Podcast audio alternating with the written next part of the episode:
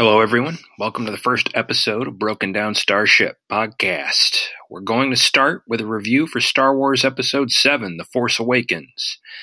Now, this movie is rather long and these podcasts are rather short, so we'll be taking it bit by bit. Okay, I'll begin with the opening crawl.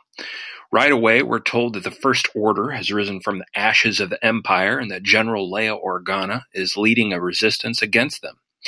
Meanwhile, Luke Skywalker is nowhere to be found. Hmm.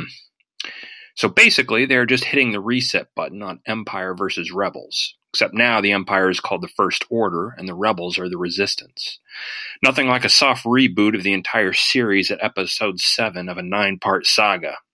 And in case you can't tell from my tone, I'm being sarcastic. It's a horrible idea.